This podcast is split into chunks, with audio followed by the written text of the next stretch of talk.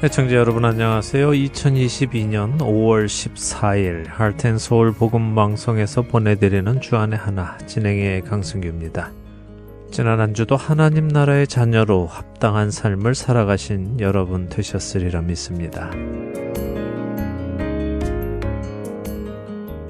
성경을 읽다 보면 저의 개인적인 생각과 성경의 관점이 서로 다른 것을 자주 깨닫게 됩니다. 가급적이면 하나님의 관점으로 성경을 보려 노력하는데도 불구하고 여전히 육신에 속해서 세상적인 관점으로 성경을 읽고 또 해석하는 경우가 있지요. 이런 경우 저의 생각과 성경의 말씀 사이에서 많은 고민을 하게 됩니다.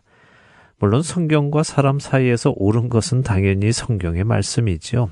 그렇게 우리는 우리의 생각과 성경의 생각이 다를 때에 항상 성경에 나 자신의 생각을 맞추어 나가야 하는 것입니다. 그런데 문제는 성경의 말씀이 수긍이 안 될 때입니다. 동의가 안 되거나 이해가 안 될 때 과연 우리는 어떻게 나의 생각을 성경의 말씀에 맞추어 나갈 수 있겠는가 하는 것이죠. 사실 성경의 한 사건을 놓고 오래 고민하던 일이 있었는데요. 최근에 이해가 된 것이 있습니다. 바로 롯이라는 사람에 관한 것입니다. 네, 맞습니다. 아브라함의 조카 롯입니다. 창세기에 등장하는 그 롯이지요. 저는 롯의 행동을 그려내고 있는 창세기 13장에서 19장의 말씀을 읽으며 롯을 부정적으로 생각해 왔습니다. 그런데 성경은 베드로후서 2장 7절에 롯을 의로운 롯이라고 표현하시죠. 저는 창세기에 그려진 롯의 행동을 보았을 때 롯이 전혀 의롭다는 느낌을 받지 못했습니다. 그런데도 성경은 그를 의로운 롯이라고 부르시죠. 이 부분이 동의가 되지 않아 오랜 기간 저의 숙제로 남아 있었습니다. 첫 찬양 들으신 후에 말씀 이어가겠습니다.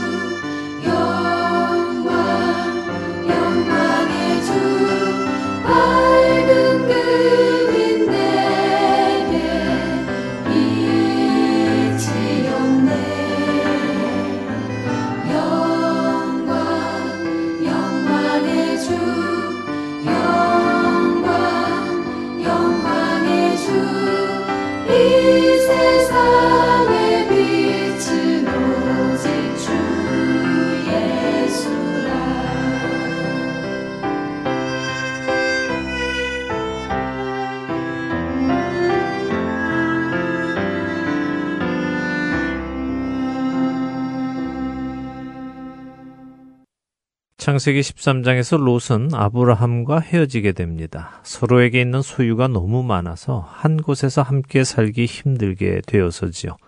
그때 아브라함은 자신의 조카 롯에게 먼저 땅을 선택하도록 선택권을 줍니다. 네가 좌하면 나는 우하고 네가 우하면 나는 좌하리라 하면서 롯에게 먼저 살 땅을 고르라고 합니다. 그때 롯은 어디를 선택합니까? 창세기 13장 10절과 11절입니다. 이에 롯이 눈을 들어 요단 지역을 바라본즉 소알까지 온 땅에 물이 넉넉하니 여호와께서 소돔과 고모라를 멸하시기 전이었으므로 여호와의 동산 같고 애굽 땅과 같았더라. 그러므로 롯이 요단 온 지역을 택하고 동으로 옮기니 그들이 서로 떠난지라. 롯은 아브라함과 헤어지며 자신의 눈에 보기 좋은 지역을 선택했습니다. 아브라함에게 좋은 땅을 먼저 고르라고 양보하지도 않았고 넉넉하고 풍족한 땅을 선택하여 떠났죠. 그리고 훗날 롯은 죄악이 가득했던 소돔 성에 들어가 살기 시작했습니다. 그런데 창세기 14장에 보면 신할 왕이 연합군을 데리고 와서는 소돔과 고모라를 비롯한 가나안 작은 성들을 공격하고 그곳에 사는 사람들을 사로잡아 가는 일이 있습니다. 이때 롯과 그의 가족들도 신할 왕의 연합군에게 잡혀가지요. 우리가 잘 알듯이 아브라함은 자신의 종들을 데리고 신할 연합군을 추적하여 무찌르고는 롯을 포함한 모든 포로들을 되찾아옵니다. 이런 어려운 일을 겪었음에도 불구하고 롯은 소돔 지역을 떠나지 않고 또다시 그곳에 들어가서 삽니다. 그리고 창세기 19장에는 롯이 소돔의 성문에 앉아 있는 것을 보여주므로 그가 소돔 성에서 어느 정도 높은 지도자의 자리에까지 오른 것을 보여주죠. 아브라함을 떠나 눈에 보기 좋은 땅으로 간 롯. 그는 점점 죄악이 만연한 소돔의 깊숙한 곳으로 들어가 살고 있는 모습을 보여주므로 그가 영적으로 많이 타락한 것을 짐작하게 했습니다.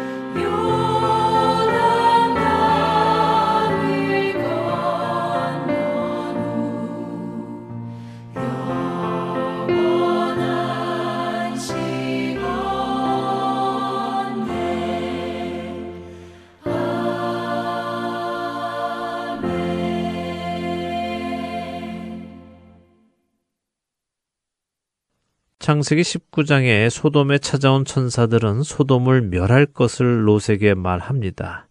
그러니 롯과 그 가족은 빨리 그곳을 떠나 목숨을 부지하라고 하시죠. 이때 롯의 모습을 보면 그가 의인처럼 보이지 않습니다.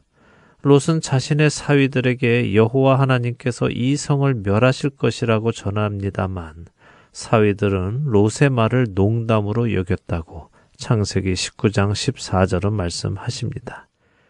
사위들이 롯의 말을 믿지 않았다는 것은 그의 평소의 언행이 믿을만하지 못했으리라는 짐작을 하게 합니다.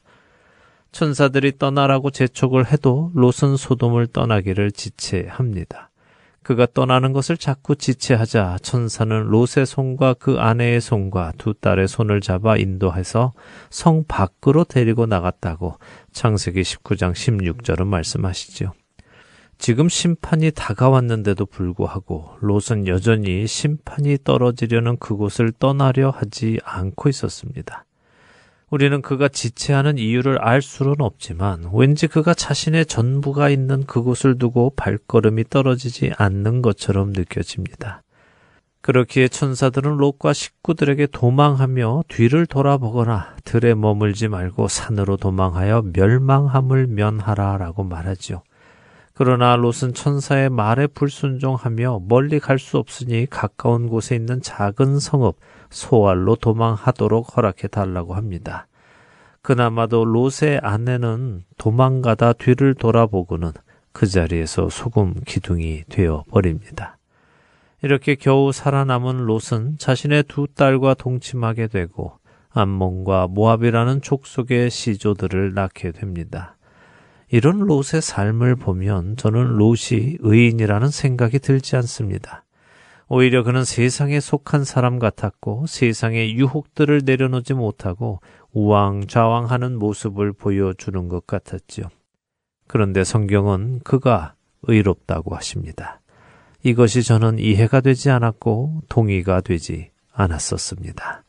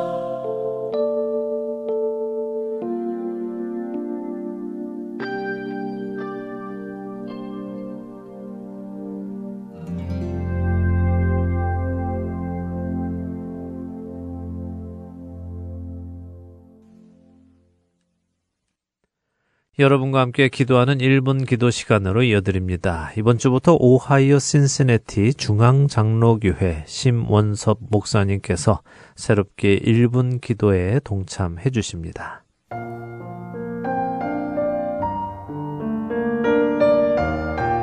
안녕하세요. RTN 서울 복음방송 1분 기도 시간입니다. 저는 오하이오주에 위치한 신시내티 중앙장로교회를 섬기고 있는 심원섭 목사입니다. 오늘은 미국 내 한인 개척교회들을 위해 기도하는 시간을 가지려 합니다. 어떤 사람들은 교회가 이렇게 많은데 또 무슨 교회를 개척하냐고 묻습니다. 하지만 사람이 아무리 많아도 계속 태어나야 하듯 교회도 계속 태어나야 합니다.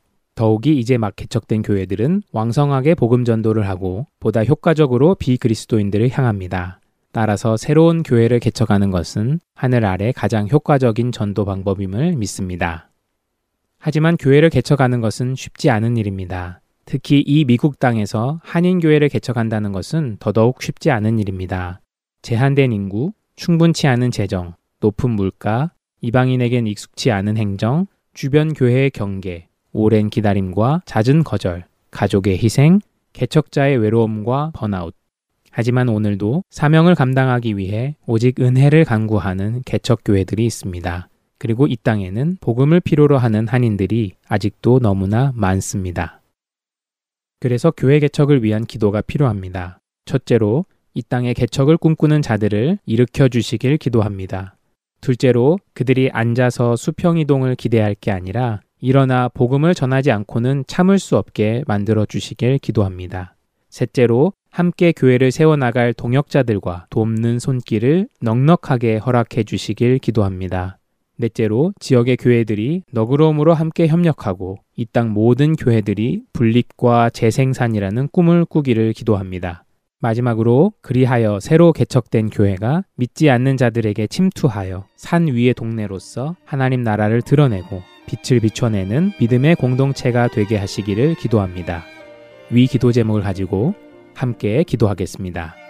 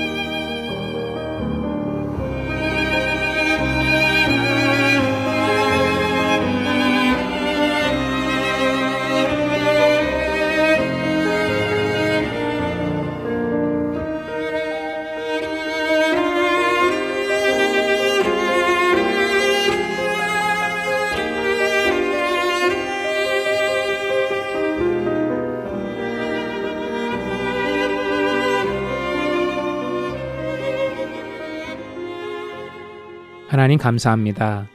아직도 이 땅에는 복음을 필요로 하는 사람들이 너무나 많습니다.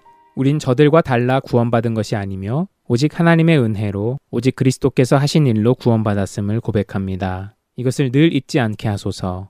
그래서 하나님의 얼굴이 지금도 저들을 향하고 계시듯 우리의 마음도 그들을 향하게 하소서. 특히 교회를 개척하는 일을 통해 저들을 향하게 하시고 그러한 교회와 개척자들을 너그러운 마음으로 돕게 하소서.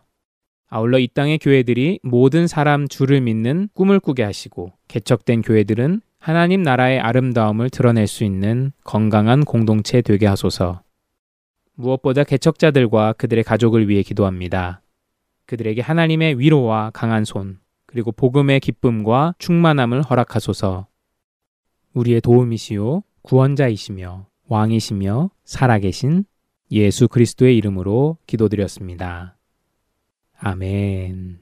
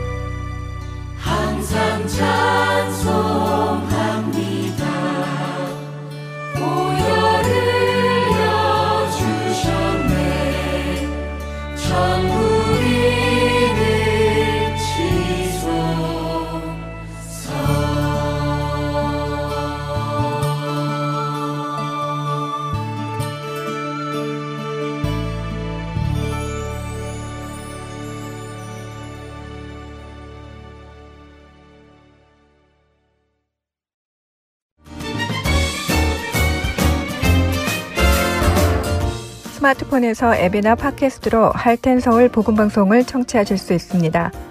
아이폰을 쓰시는 분들은 앱스토어에 가셔서 할텐 서울이라고 입력하신 후 다운받으실 수 있고요. 안드로이드 폰을 사용하시는 분들은 플레이 스토어에서 같은 방법으로 다운받으시면 되겠습니다. 팟캐스트 사용자들은 검색창에서 할텐서울 방송을 검색하신 후 다운받으시면 됩니다. 자녀들을 위한 방송도 따로 구분하여 들으실 수 있도록 되어 있습니다. 팟캐스트에서 할텐서울 키즈를 검색하시면 자녀들을 위한 방송에 직접 들어가실 수 있습니다. 이제는 CD에서뿐만 아니라 핸드폰으로 운전하며 또 산책하며 방송을 들으실 수 있습니다. 자세한 문의사항은 사무실 전화번호 602-866-8999로 해주시면 됩니다.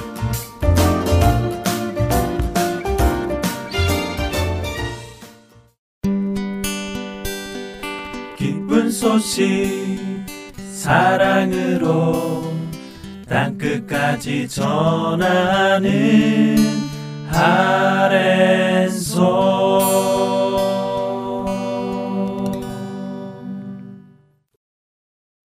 누가복음을 공부하는 시간입니다. 누가의 복음으로 이어드립니다.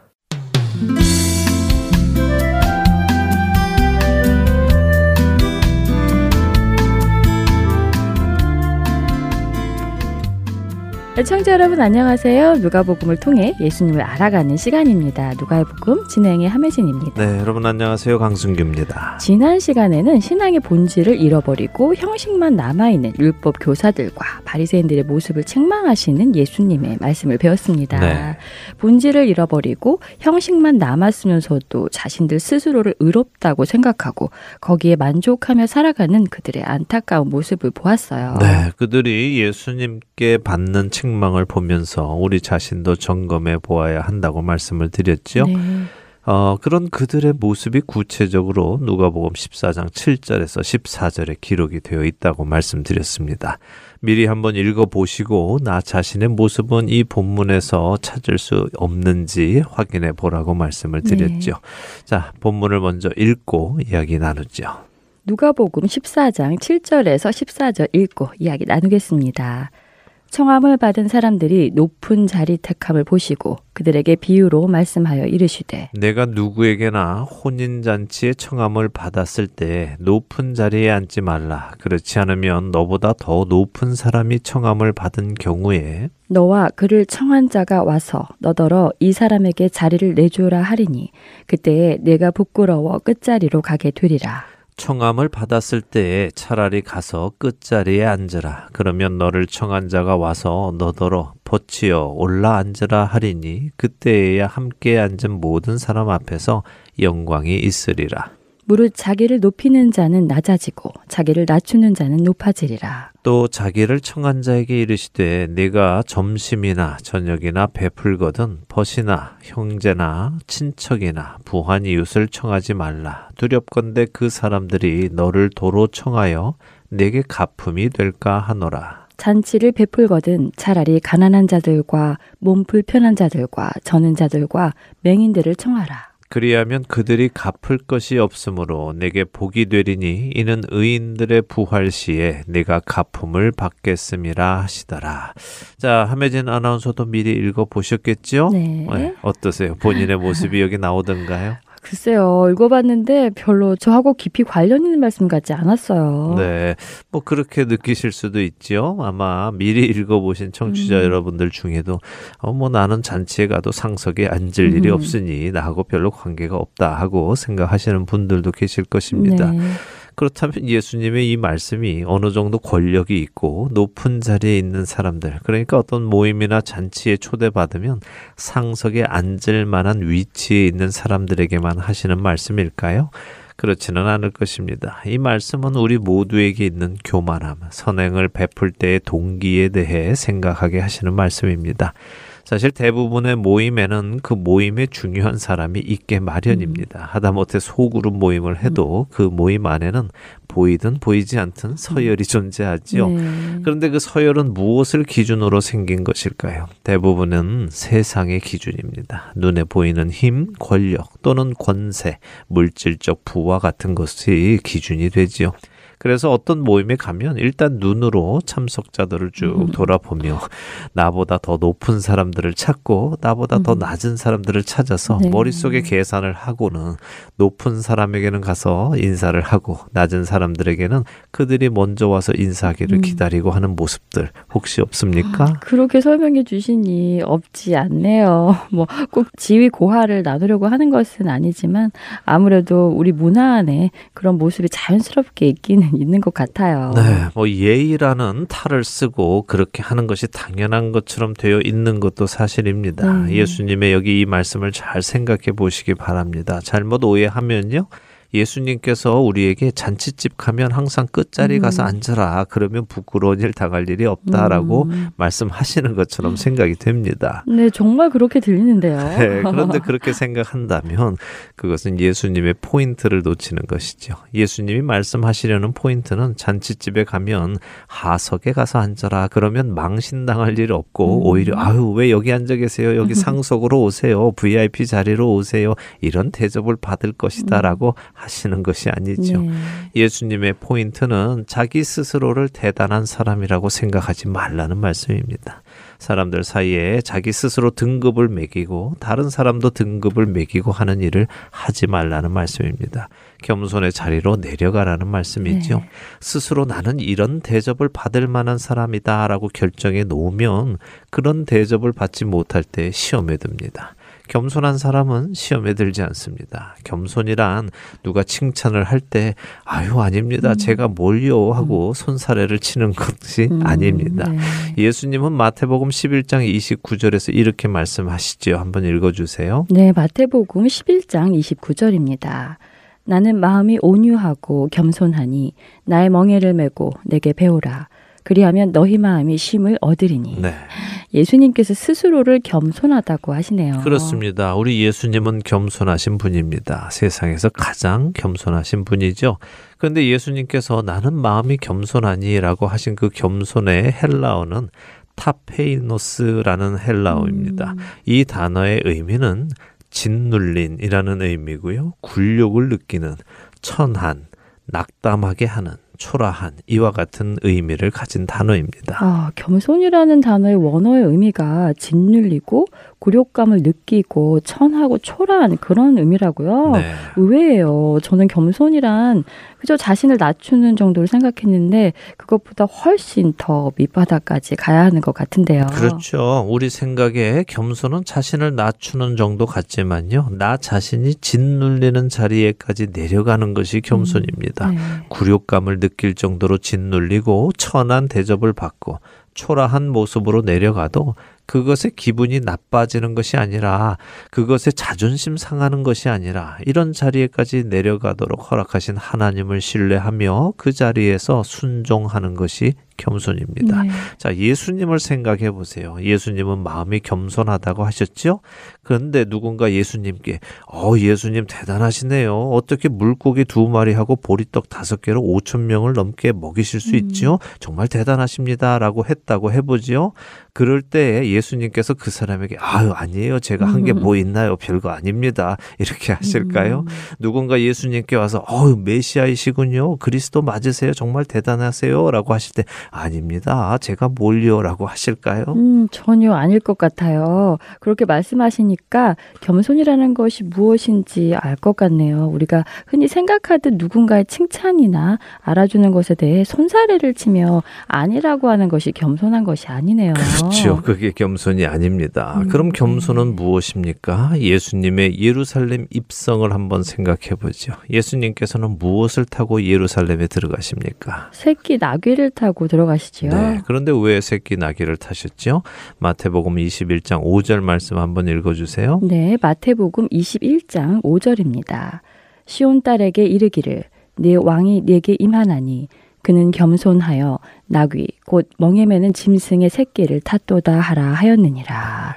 예수님이 새끼 나귀를 타신 것은 겸손하셔서라고 하시네요. 그렇습니다. 마태복음 21장 5절의 이 말씀은 구약의 스가랴서 9장 9절의 말씀을 인용한 것입니다. 나귀는요 이스라엘에서 멍청한 음. 동물의 대명사입니다. 네. 고집이 세고 말을 안 듣고 자기 생각대로 하는 멍청한 동물이기에 이스라엘 사람들 또 중동 사람들 사이에 나귀는 멍청한 것의 상징입니다. 네.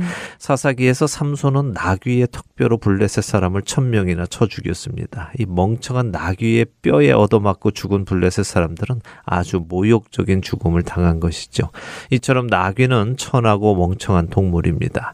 자, 예수님이 겸손하신 이유는 그런 멍청한 나귀의 새끼를 타고 입성하시기 때문입니다. 왕이라면 당연히 말을 타고 입성하는 것이 멋지지 않습니까? 네. 어떤 왕이 멍청한 새끼 나귀를 타고 오겠습니까? 그런데 예수님은 하십니다. 왜요? 굴욕감을 느끼게 해도 천하고 초라하게 대접해도 내가 누군데 이것들이 감히라고 하시는 것이 아니라 그것이 하나님의 뜻이기에 순종하시는 것입니다. 또한 더 나아가 예수님은 십자가를 지시고 조롱을 받으시죠. 죄인 중에 하나로 취급을 받으십니다. 그래도 예수님은 아니 이것들이 내가 누군데 너희가 감히라고 하지 않으십니다. 이것이 겸손입니다. 그런데 또 하나 중요한 것이 있습니다. 예수님은 자신이 누구신지는 부인하지 않으셨다는 것입니다. 자, 우리가 생각하는 겸손은 아니에요. 제가 뭘요? 아닙니다. 저는 그 정도는 아닙니다. 과찬이십니다. 이런 식의 반응을 보이는 것입니다. 하지만 예수님은 자기 자신을 부인하신 것이 아니지요. 그렇죠. 예수님께서 아닙니다. 제가 그리스도라니요. 그 정도는 아닙니다라고 하시지 않으셨죠. 맞습니다. 그러니까 우리는 겸손이라는 것을 올바로 이해하고 성경적인 겸손한 사람이 되어야 합니다. 네. 성경적인 겸손이란 하나님의 안에서 나의 정체성, 내가 누구인가를 인정하는 것입니다. 만일 하나님께서 나에게 이런 은사, 저런 은사를 주셨다면요, 누군가 내게 주어진 그 은사를 칭찬할 때, 아유, 아닙니다라고 하는 것은 겸손이 아닙니다. 그 은사를 주신 하나님께 그들의 시선을 돌리게 해야 하는 것이죠. 내게 그 은사를 주신 하나님께 그들의 시선을 돌리게 해야 하는 것입니다. 그러나 내게 그런 은사가 있다고 해서 내가 어떤 대접을 받기 원하거나 어떤 특권을 가지기 원하거나 해서는 안 되는 네. 것입니다. 이 점을 잘 이해하시고 성경적인 겸손한 사람으로 변화되어가는 우리가 되기를 바랍니다. 네, 세상의 관점의 겸손이 아니라 성경적인 겸손한 사람으로 변화되기 바랍니다. 아멘. 그런데 바로 변화되지는 않을 것 같습니다.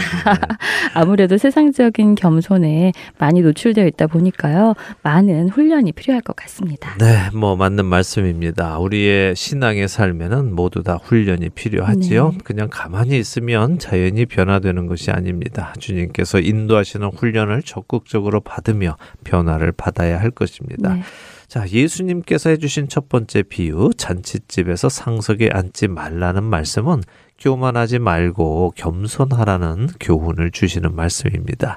이제 두 번째로 생각해 볼 것은 자, 내가 잔치를 베풀 때에 누구를 초대하는가 하는 말씀에서 주시는 교훈을 보지요. 자, 예수님은 지금 한 바리새인 지도자의 집에 계십니다. 그렇죠? 네. 그 바리새인 지도자가 예수님을 청했습니다.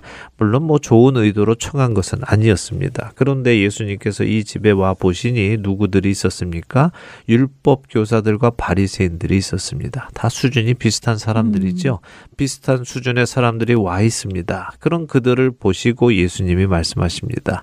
내가 점심이나 저녁이나 베풀거든 이렇게 말씀하시죠. 여기서 점심은 일반적인 식사를 의미하고요. 저녁은 잔치를 의미합니다. 그러니까 사람들에게 식사를 대접하거나 잔치를 열어서 대접하거나 할 때에 그 대상을 친구나 형제나 친척이나 부한 이웃만 하지 말라는 말씀입니다. 네. 자 그렇게 하면 그 사람들도 다음에 너를 또 청해서 먹이면 네가 베푼 선에 대한 가품을 받았기에 너에게는 아무런 상이 없다 이렇게 말씀하시는 것이죠. 사실 우리도 그렇죠. 내가 밥 한 번 사면 저쪽에서도 음. 밥한 번 사고 저쪽에서 밥 한 번 샀는데 내가 그 후에 밥을 살 기회가 없으면 부담으로 남지요. 맞아요. 얻어먹은 것 같고 빚진 느낌. 네. 그래서 저도 한번 밥을 사야 마음이 편해져요. 그렇죠. 그것이 세상의 모습입니다. 네. 결국 서로 서로 베풀 만큼 베풀고 받을 만큼 받고 그런 사이가 되는 것이죠. 이것이 나쁘다는 것은 아닙니다. 예수님의 이 말씀은 친구나 형제나 친척이나 부한 이웃은 초청하지 말라는 말씀 아닙니다. 그러나 그들에게만 신경을 쓰면 네가 베푸는 그 섬김이 참된 섬김이 되지 않는다 하는 말씀을 하시는 것입니다. 네. 하나님께서 우리에게 원하시는 궁극적인 것은 무엇입니까? 바로 하나님을 사랑하고 이웃을 사랑하는 것입니다. 그렇죠. 마음을 다하고 뜻을 다하고 힘을 다해 하나님을 사랑하고 이웃을 내 몸과 같이 사랑하는 것이 하나님께서 우리에게 원하시는 가장 근본적인 것이죠. 네, 사랑은 나의 유익을 위하지 않지요. 상대를 위하는 것입니다. 내가 베푼 것에 대한 답례를 받기 위해 가품을 받기 위해 베푼다면 그것은 잘못된 동기로 베푸는 것입니다. 그리고 내가 베푼 것에 대해 늘 가품을 받는다면요. 그 베품도 큰 의미가 없는 것이죠. 그렇게 순수한 마음에서 사람들을 사랑하는 마음에서 도움이 필요한 자들을 돕고자 하는 극률함에서 우러나와서 그들을 섬기라고 하시는 것입니다.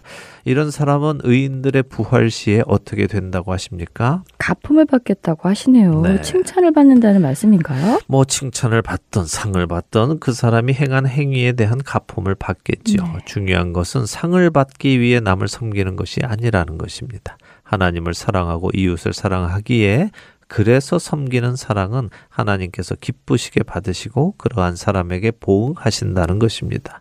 우리 각자가 자신의 행위와 마음의 동기를 잘 살펴보기 원합니다. 전에도 말씀드렸지요. 세상의 문화는 아랫사람이 윗사람을 섬기고 약한 자가 강한 자를 섬기고 힘없는 사람이 힘 있는 사람을 섬긴다고요. 네, 그것이 세상의 모습이지만 하나님 나라는 반대라고 하셨죠. 네, 만일 우리가 누군가 내게 갚을 수 있는 사람들, 그것이 무엇이든 간에 내게 어떠한 모습이든 유익함으로 다시 줄 수 있는 사람들에게만 베푼다면 그것은 사실 베푸는 것이 아니라 투자를 하는 것이고 뇌물을 주는 것이라고까지 말할 수 있습니다. 네. 정말 베 푸는 것은 내게 아무런 돌아오는 것이 없을 것을 알고도 하는 것입니다. 무언가 조금이라도 내가 이렇게 해주면 저 사람이 나중에 내가 힘들 때 도움을 주겠지? 내가 이렇게 해주면 저 사람도 그렇게 해주겠지? 부담스러워서라도 안 해줄 수 음. 없을 거야. 이런 음. 생각이 조금이라도 있다면 그것은 옳은 일이 아닌 네. 것입니다.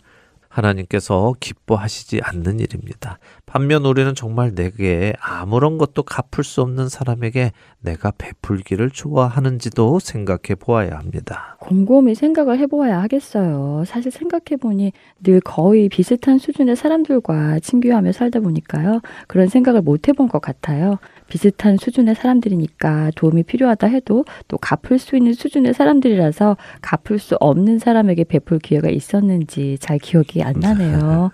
이제부터는 눈을 뜨고 좀 찾아봐야 할 것 같습니다. 네, 그런 마음으로 주위를 살펴보신다면 많은 사람들이 보이기 시작할 것입니다. 예수님은 친구나 형제나 친척이나 부한 이웃 대신 가난한 자들과 몸 불편한 자들과 저는 자들과 맹인을 청하라고 하셨습니다. 네. 이들은 모두 누군가의 도움이 있어야 살아갈 수 있는 사람들을 의미합니다. 만일 친구나 형제나 친척 중에도 나의 도움이 필요한 사람이 있다면 도와야 하겠지요. 네. 친구나 형제나 친척을 배제하라는 말씀 아닙니다. 도움이 필요한 자들에게 도움을 주라는 예수님의 말씀입니다. 이 말씀을 잘 기억하며 도움이 필요한 자들에게 도움 주기를 거절하지 않는 우리들이 되기를 바라면서요. 또 마지막 날에 하나님께 칭찬 듣는 우리가 되기를 바랍니다. 그러나 늘 드리는 말씀이지만 칭찬 받으려는 음. 욕심으로 도움을 주는 것 안 됩니다. 음. 거꾸로 되면 안 되죠. 네. 도움이 필요한 사람을 향해 극률한 마음이 생겨서 도울 때에 그 마음의 중심을 보고 하나님께서 기뻐하시고 또 칭찬해 주시는 것입니다. 언제나 내 마음의 동기가 중요한 것이군요. 네. 잘 알겠습니다. 꼭 기억하고 점검하겠습니다. 오늘 누가복음에서는 성경적인 겸손에 대해 배웠습니다. 그리고 도움이 필요한 자들에게 도움을 주어야 한다는 아주 기본적인 사실도 배웠고요. 네. 배운 것을 머리에만 담지 말고 우리의 삶 속에서 이루어 나가기를 소망합니다. 그렇지 않으면 아무 소용이 없겠지요. 물론이죠. 머리로만 알고 있는 것은 소용이 없습니다. 네. 우리가 건강하게 사는 법, 살 빠지는 법, 음. 공부 잘하는 법 모두 다 잘 알고 음, 있지요. 네. 그렇지만 그 법을 안다 한다고 해서 건강해지고 살 빠지고 공부 잘하는 것은 아닙니다. 네. 그 방법을 실천할 때에 건강해지고 살도 빠지고 공부도 잘하는 것입니다. 겸손이라는 것이 무엇인지 안다고 해서 겸손해지는 것이 아니라 겸손의 훈련을 해 나가야 겸손해지고 도움이 필요한 사람들을 볼 수 있도록 눈을 뜨고 그들에게 필요한 도움을 실제로 주어야 하는 것입니다.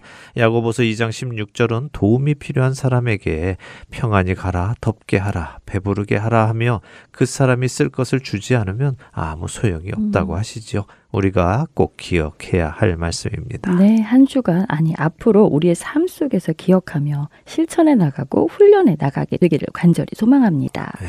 오늘 누가의 복음은 여기에서 마쳐야 하겠네요. 한 주간도 겸손한 가운데 도움이 필요한 자들에게 도움을 주시는 우리 모두 되기 바랍니다. 네, 저희는 다음 주에 다시 찾아뵙겠습니다. 안녕히 계십시오. 안녕히 계세요.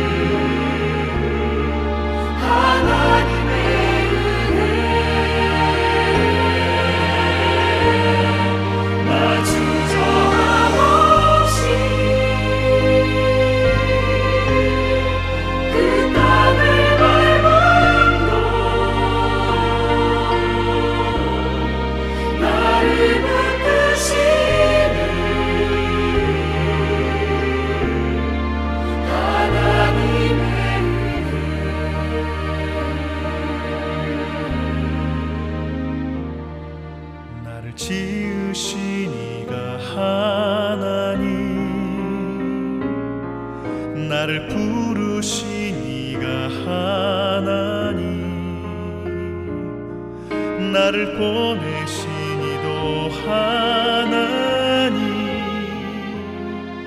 나의 나 된 것은 다 하나님 은혜라.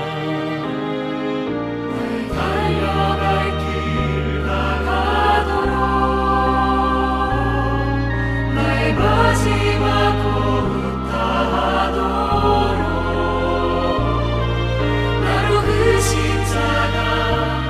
품게 하시니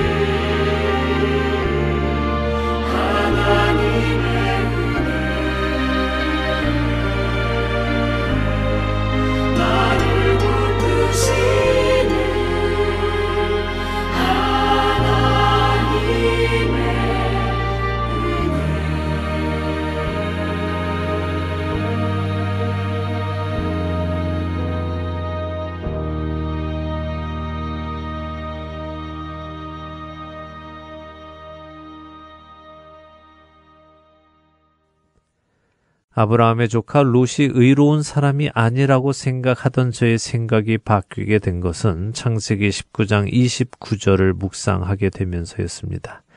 창세기 19장 29절은 이렇게 말씀하시지요.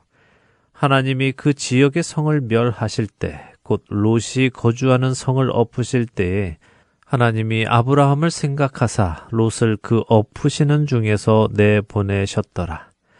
저는 그동안 이 구절을 읽으면서 하나님께서 롯을 소돔에서 구해주신 이유가 롯이 아브라함의 조카였기 때문이라고 이해했습니다. 하나님이 아브라함을 생각하사 롯을 그 엎으시는 중에서 내보내셨다라고 하고 계시니까 당연히 하나님이 아브라함의 조카가 여기서 죽으면 아브라함이 얼마나 슬퍼할까 하시며 아브라함을 생각해서 롯을 구해 주셨다고 막연히 그냥 세상의 관점으로 생각하고 있었지요. 그런데 여기 창세기 19장 29절에 하나님이 아브라함을 생각하사라고 하실 때 생각한다라는 단어는 히브리어 자카르라는 단어로 기억하다라는 의미의 단어입니다. 하나님께서 노아와 동물들이 방주에 있음을 기억하시고 땅 위에 물을 감해 주셨다 하는 창세기 8장 1절에 사용되었고 하나님이 무지개를 보여주시며 내가 나와 너희 사이에 내 언약을 기억하리니 다시는 물로 모든 육체를 멸하는 홍수가 없을 것이다 라고 하시는 창세기 9장 15절에도 사용이 되었습니다. 그러니까 여기 하나님께서 아브라함을 생각해서 롯을 구하셨다는 말씀은 아이고 여기서 롯이 죽으면 아브라함이 마음의 상심이 크겠구나 하고 그를 생각하셔서 구하셨다는 의미가 아니라 아브라함을 기억하셔서 구하셨다는 것입니다. 조금 더 정확히 말하면 하나님께서 아브라함이 한 말을 기억하셔서 롯을 구하셨다는 것이죠. 그렇다면 아브라함은 하나님께 무슨 말씀을 드렸나요? 사실 우리는 아브라함이 하나님께 의인 10명만 있어도 소돔을 멸하지 말아달라고 부탁한 것만을 기억합니다만 사실 그 대화의 시작을 생각해야 합니다. 창세기 18장 23절에서 26절의 말씀입니다. 아브라함이 가까이 나아가 이르되 주께서 의인을 악인과 함께 멸하려 하시나이까 그 성중에 의인 50명이 있을지라도 주께서 그곳을 멸하시고 그 50의인을 위하여 용서하지 아니하시리이까 주께서 이같이 하사 의인을 악인과 함께 죽이심은 부당하오며 의인과 악인을 같이 하심도 부당하니이다. 세상을 심판하시는 이가 정의를 행하실 것이 아니니이까 여호와께서 이르시되 내가 만일 소돔 성읍 가운데서 의인 50명을 찾으면 그들을 위하여 온 지역을 용서하리라. 하나님께 드린 아브라함의 간구는 자신의 조카 롯을 구해 달라는 것은 아니었습니다. 아브라함의 간구는 하나님이 의인을 악인과 함께 멸하시는 분이 아니라는 것을 밝혀 주시라는 것이었죠. 악인이 심판받는 것은 마땅하나 의인이 악인 때문에 함께 심판받는 것은 정의롭지 않으니 의인이 있다면 의인은 구해주세요라고 요구를 드린 것입니다. 하나님은 아브라함의 그 말을 기억하신 것입니다. 그래서 하나님께서 비록 의인 10명이 없어서 소돔과 고모라는 멸하시지만 의인을 악인과 함께 멸하지는 않으신 것이지요. 그리고 신약에 와서 베드로 사도는 그 롯을 의로운 롯이라고 칭하며 그가 왜 의로운 사람인지를 이렇게 설명하십니다. 베드로 후서 2장 7절과 8절입니다. 무법한 자들의 음란한 행실로 말미암아 고통당하는 의로운 롯을 건지셨으니 이는 이 의인이 그들 중에 거하여 날마다 저 불법한 행실을 보고 들으므로 그 의로운 심령이 상함이라. 이 말씀의 의미는 롯이 소돔의 악행을 보며 마음에 괴로워했다는 것입니다. 헬라어 문법으로 보면 어느 때 한 번 괴로워한 것이 아니라 그곳에 살면서 늘 마음이 아팠다는 뜻입니다. 어쩌면 우리는 이렇게 말할지도 모릅니다. 아니, 그렇게 괴로우면 떠나면 되지. 무엇하러 거기서 그렇게 살면서 괴로워해? 앞뒤가 안 맞네. 라고요. 그러나 저는 이번에 롯을 보며 저 자신을 봅니다. 그리고 또 우리 모두를 봅니다. 우리 역시 죄악이 가득한 이 땅에 살아갑니다. 이 땅에서 벌어지고 있는 수많은 악한 일들을 보며 우리의 심령이 고통을 당합니다. 그렇다고 해서 우리가 이 모든 것을 버리고 아무도 없는 무인도로 찾아갈 수는 없습니다. 그것이 우리의 할 일은 아니기 때문입니다. 대신 우리는 이런 악한 세상에서 마음의 고통을 받는 중에 하나님의 통치가 또 예수 그리스도의 은혜가 저들에게도 전달되기를 간구하며 살아가야 하는 것입니다.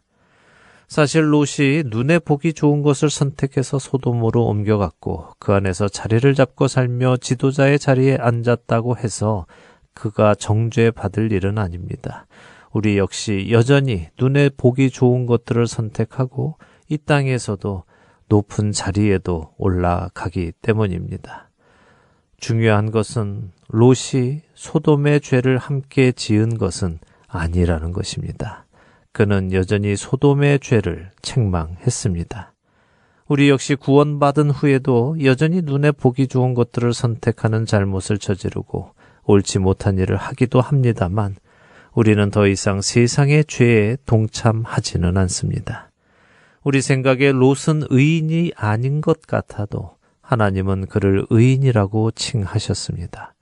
그것은 롯이 완전해서가 아니라 그가 하나님을 믿었기 때문입니다. 여러분과 제가 의인이 된 것은 여러분과 제가 완전한 사람이 되어 모든 죄에서 떠났기 때문이 아니라 우리가 예수 그리스도를 믿음으로 하나님께서 우리를 의롭다고 여겨 주시기 때문입니다. 율법의 눈으로 롯을 정죄했던 것을 회개합니다. 그리고 은혜의 눈으로 다시 보게 해주신 하나님께 감사드립니다. 이제 이 시선을 돌려 우리 주변에 있는 성도들을 바라보기 원합니다. 성도들이 아직 성숙하지 못한 행위를 한다 하더라도 그것을 꼬집고 불평하고 정죄하는 것이 아니라 그럼에도 불구하고 우리를 구원으로 초청하신 하나님께 감사하며 그 은혜 안에서 하루하루 더 온전함으로 함께 지어져 가는 우리가 되기를 소망합니다. 한 주간도 율법의 눈으로 남을 판단하는 자가 아니라 하나님의 사랑의 눈으로 다른 이들을 품고 살아가시는 저와 애청자 여러분이 되시기를 소원하며 오늘 주안의 하나 여기에서 마치도록 하겠습니다. 함께 해주신 여러분들께 감사드리고요. 저는 다음 주 이 시간 다시 찾아뵙겠습니다. 지금까지 구성과 진행의 강순기였습니다. 애청자 여러분, 안녕히 계십시오. 주 나의 모습 보내 상한 나의 맘 보시네 주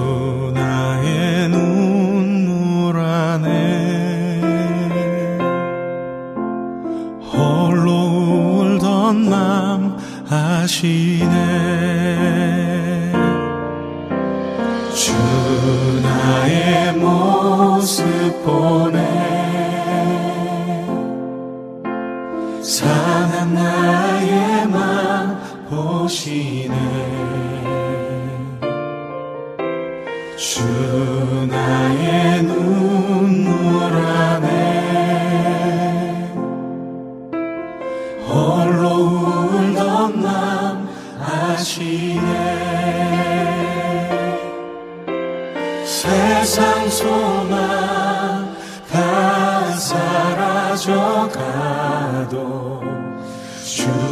사랑은 끝이 없으니